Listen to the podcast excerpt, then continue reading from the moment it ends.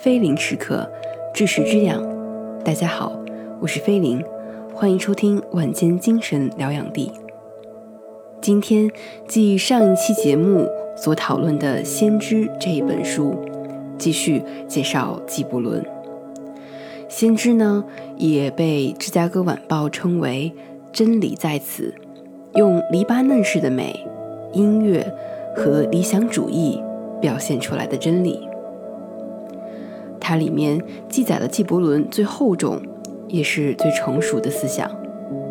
这部让罗斯福惊落手中咖啡杯的作品，毫无地域、时间的限制，而历久传播。纪伯伦自称写了一千年，我相信，任何伟大的作品，也都是从先天中已经创造好的。只等待那个有灵感的人，从浩瀚的星空中摘下来，展示给人类。可能所谓惊为天籁，应该也就如此吧。那么，今天这篇来自浩瀚星空的文章，名字叫做《论死亡》。以下是原文放送。美特拉开口道。现在，请给我们谈谈死亡吧。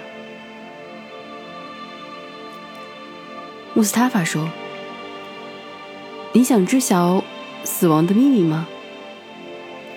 如果不在生命中探寻死亡，你又怎能找到它呢？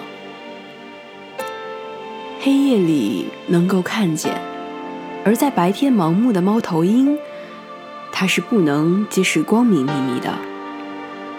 如果你真想揭开死亡的秘密，那就要对生命的肉体敞开你的心扉，因为生与死是一体的，正像江河与大海是一体的一样。在你的希冀与愿望的深处，隐伏着你对幽冥的无声理解。你的心梦想着春天，就像藏在雪下的种子所做的梦。相信梦吧，梦中隐藏着永生之门。你对死亡的恐惧，只不过是牧人的颤抖，因为他站在国王面前，国王拍他的肩膀示宠。牧人因肩上留有国王的宠爱的印记而颤抖，心中岂不充满欣悦之情吗？但你没发现，他更加重视。那种颤抖吗？死亡不就是赤身裸体的站在风口上，消融在烈日之下吗？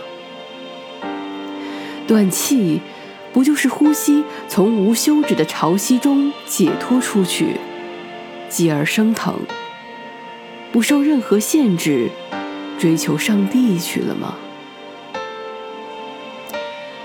只有你们饱饮静默河水时，你们才能真正的引吭高歌；只有你们到达山顶之时，你们才能开始登高；只有大地包容你们的肢体之时，你们才能真正的。手舞足蹈。好了，今天的节目到这里就结束了，感谢大家的收听。每天睡前十分钟，用人文、历史、艺术、哲学的知识滋养精神，诗文令精神气息，非灵为伴。此时此刻。是属于你的菲林空间。我们下一期再见。